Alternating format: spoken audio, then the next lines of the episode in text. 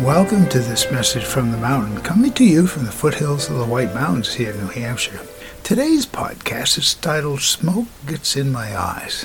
It's kind of a paraphrase from an old popular song years ago. Probably came out of a movie, I'm not sure. But this year has been the year of a hazy smoke that's almost covered our area every day for months. It mainly comes from Canadian West Coast wildfires that the smoke drifts off, and with the conditions, it doesn't dissipate. It just holds close to the ground.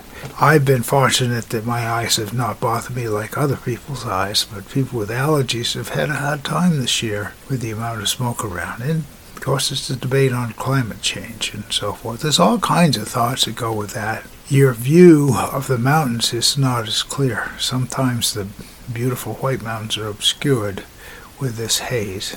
And yet, there are days which hopefully will be coming soon that'll be crystal clear, and then everything comes back into focus again.